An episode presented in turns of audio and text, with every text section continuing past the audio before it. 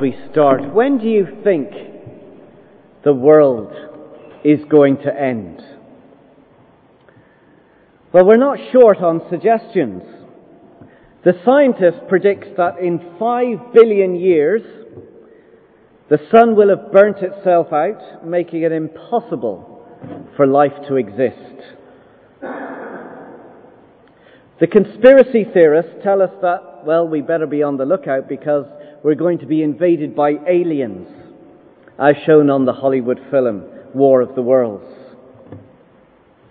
The religious fundamentalist, as he wanders up and down the pathway with his sandwich board, announces with every earthquake and disaster that the end is nigh. Of course, if you followed the Mayan calendar, then you will know that we were all due to be destroyed by a meteorite last December. And in case you don't know, that actually never happened. We're still here. So, when will the world end? Or are we just going to continue on for all eternity? Well, Jesus also tells us something about the end. He tells us that the world as we know it will end when He returns. Look at verse 26. At that time, that's the end, men will see the Son of Man, the Lord Jesus, coming in clouds with great power and glory. And when will that happen? Well, look down at verse 32 for the answer. No one knows about that day or hour, not even the angels in heaven, nor the Son, but only the Father. He's coming, but we don't know when. And while we don't necessarily have all the details or all the answers that we want to our questions, Jesus has told us what we do need to know and things that we can be absolutely certain about. The first, the signs of the end, destruction. Now, this is probably the, the most challenging for us mentally, so keep with me on this. The signs of the end. Look at verse 1.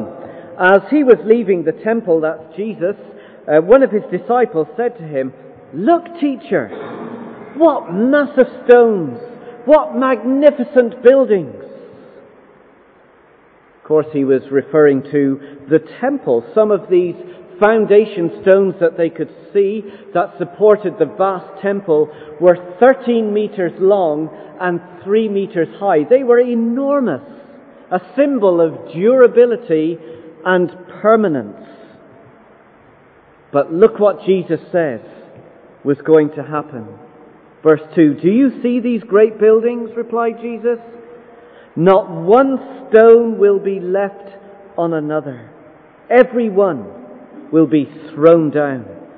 This great formidable temple, which covered an area the size of 12 football pitches, and all its grandeur and these great big stones is going to be destroyed.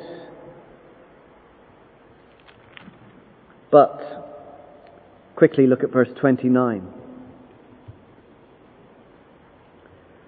Even so, when you see these things happening, when you see the temple being destroyed, you know that it is near. The end is right at the door. You see, the destruction of the temple is a sign for us today that the world as we know it will one day be destroyed. Two things. Signs of the temple's destruction. So as we look at this, remember we're going back to when the disciples were walking on this earth and they were looking forward towards the temple being destroyed. So they say to Jesus in verse 4, they say to Jesus, Tell us when these things will happen. When is the temple going to be destroyed? What will be the sign that they are all about to be fulfilled? Now we've got to remember that as Jesus is speaking these words to them, it's around 33 AD. In 70 AD, the temple was captured and destroyed by the Roman general Titus. You can read all about it in any great big history book. So 37 years before the temple was actually destroyed, Jesus is here predicting its destruction. And now Jesus is telling his disciples to watch out for the signs before it actually happens. So what were the signs? Well, he tells us, verse 7. He says, You'll hear of wars and rumors of wars.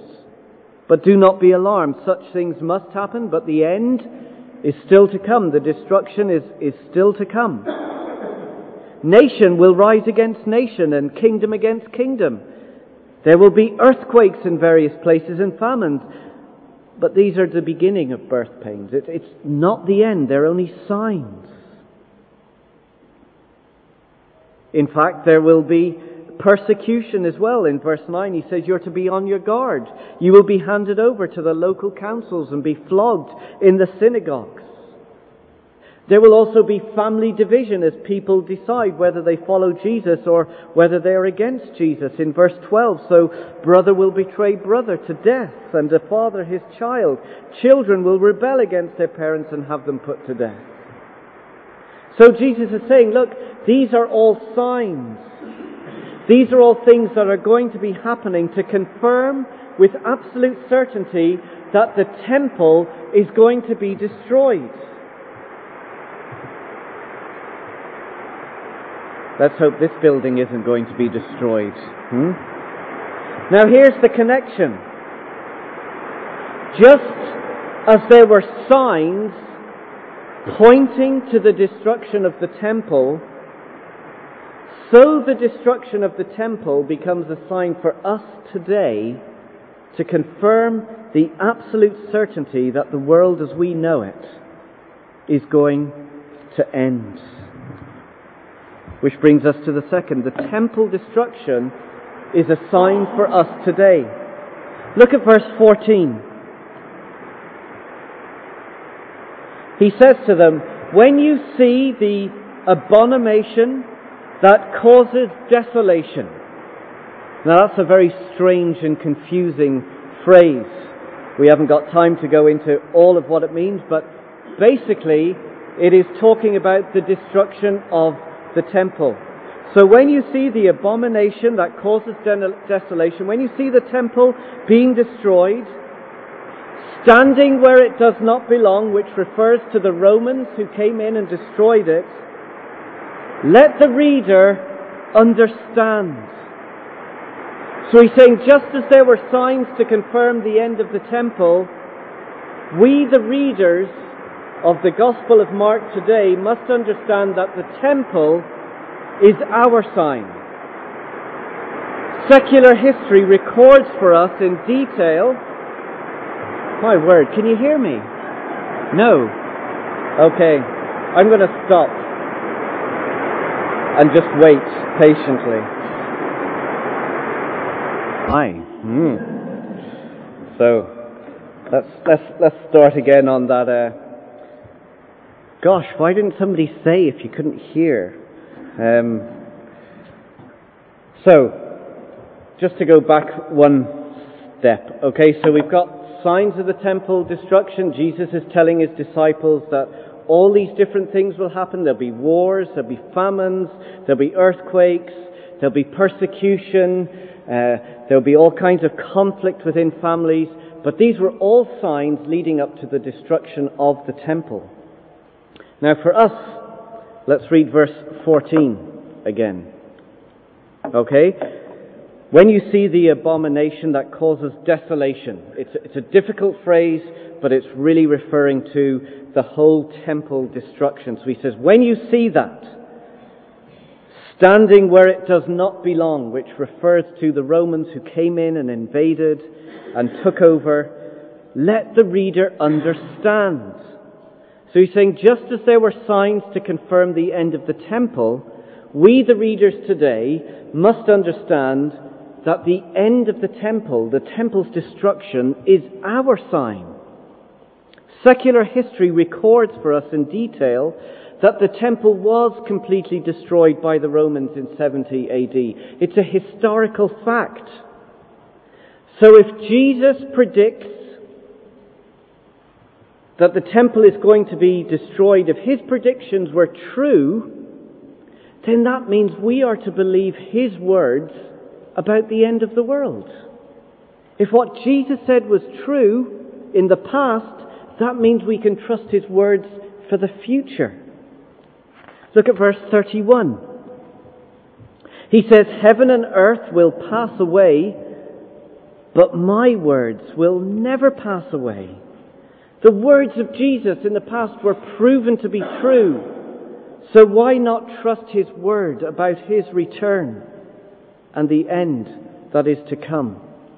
It's a no-brainer. Jesus is coming back. Look at the end of verse 8. There's this phrase, these are the beginning of birth pains. Any mothers who are here this morning will all know that as you come to give birth, labor pains hit, birth pains come, telling you that the end of the pregnancy is close. Something significant is about to happen. Well, for us, we're to read this that the temple destruction is like the birth pains. It's the signs for us today to tell us that something significant in the future is going to happen. But just as birth pains lead to new life, so the coming of Jesus is going to bring about new life. So that's the signs of the end. Second, the promise at the end is restoration. The coming of Jesus into this world will bring about a complete restoration of this world. He will restore it to its original glory. Look at verse 24. But in those days, the days following the destruction of the temple, following that distress, the sun will be darkened and the moon will not give its light. The stars will fall from the sky and the heavenly bodies will be shaken. The world as we know it will come to a terrible end. There will be a cosmic wipeout. But, verse 26, at that time, men will see the Son of Man, that's Jesus, coming in clouds with great power and glory. Now read that carefully again in verse 26. It doesn't say Jesus is going to come on the clouds. He doesn't say he will come with the clouds. But he says he's coming in clouds. In the Bible, clouds, generally speaking, symbolize the presence of God. So if God was to show that He was with you, if God was to show He was present among you, then a cloud appeared.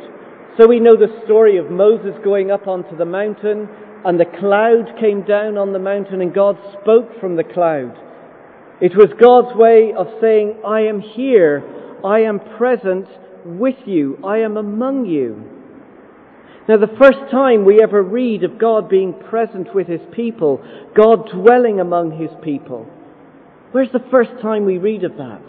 It's in the Garden of Eden, the very first few verses of the Bible, and there we see God present, living, walking, talking amongst His people.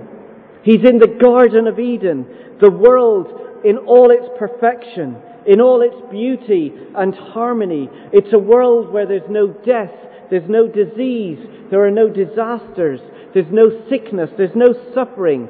It's peace and perfection. People living in the presence of God. But of course, we don't see that anymore. The world has fallen away from God. So when Jesus comes, verse 26, in clouds, he is bringing the presence of God. He is bringing the power and the glory of God to us. He is coming to restore the world to its beauty and its perfection. Now, the purpose of restoring the world is to gather his people to share in it so that they may enjoy it, to be with him, to be part of his new creation, this new world for all eternity. Look at verse 27. And when he comes with great power and glory, verse 27, he will send his angels and gather his elect from the four winds, from the ends of the earth to the ends of the heaven. As we've been reading through Mark's Gospel, we've seen that the invitation from Jesus to be part of his eternal kingdom was an invitation for all people, regardless of their race or religion. But look closely. Who is going to be part of this gathering? Look at verse 27. His elect. Not everybody is going to be part of it. Only those who belong to Him. That means all those who have turned to Jesus Christ and trusted in Him as the only means of salvation, the one that they recognize as God's chosen King, the Messiah, the one who they look to for forgiveness and place all their confidence and trust. And who will be there? Well, there will be people from the four winds, from the north and the south and the east and the west, people from different nations and cultures. As I said earlier, I had the privilege of meeting with people from Albania and Kosovo and Macedonia and Ukraine and America and Ireland and England. All people from such a variety of backgrounds and different languages. But we were gathered together with one thing in common that we were people who loved Jesus and trusted in Him. And these are the people that God will come to and will gather together to bring them to be with Him. This promise, this anticipation of restoration is going to be like moving from the winter months into the summer months. Look at verse 28. Learn this lesson from the fig tree. As soon as its twigs get tender and its leaves come out, you know that well, summer is near. It, it's coming. We're moving from, from winter into summer. And we know that summertime is that time when all the dead and the bare things begin to flourish and flower. The dark, rotting leaves have all gone, and there's new leaves bursting into vibrant colours. And this is what it's going to be like when Jesus returns. Summer with all its warmth and life replacing the cold and dead of winter. No more disease. No more sicknesses or hospitals. No more disasters. There'll never be an item on the news about an earthquake or a famine. No more death. No more sin. And no more evil. And no more violence. And no more crime. And no more destruction. But God's people in God's presence for all eternity. Jesus is coming. So that is the promise. But third, we've got the commands until the end. Preparation. Because this is all great. We can all look forward to it. But what about now? We don't know when he's coming back. It could be tomorrow. It could be ten years. It could be a thousand years. We do not know. So, how does it affect me now? What difference is all of this going to make to my life? Well, there's two main commands that he gives us. First, be on our guard. Verse 32 No one knows about that day or hour, not even the angels in heaven nor the Son, but only the Father. Be on guard. Be alert. You do not know when that time will come. As we mentioned at the beginning, lots of people make all kinds of predictions about the coming of Jesus. In fact, we should actually be very wary of teachings about the predictions, trying to work out the times and what's going on and who's in charge in this nation and who's controlling this region and what's going on. Be wary of these things. Go back to verse 21. At that time, if anyone says to you, Look, here's the Christ, or Look, there he is, do not believe it. For false Christs and false prophets will appear, and they'll even perform signs and miracles to deceive the elect, God's people, if that were possible. Be on your guard against getting taken up by all this mad teaching. We just simply do not know. Instead, Go back to verse 34.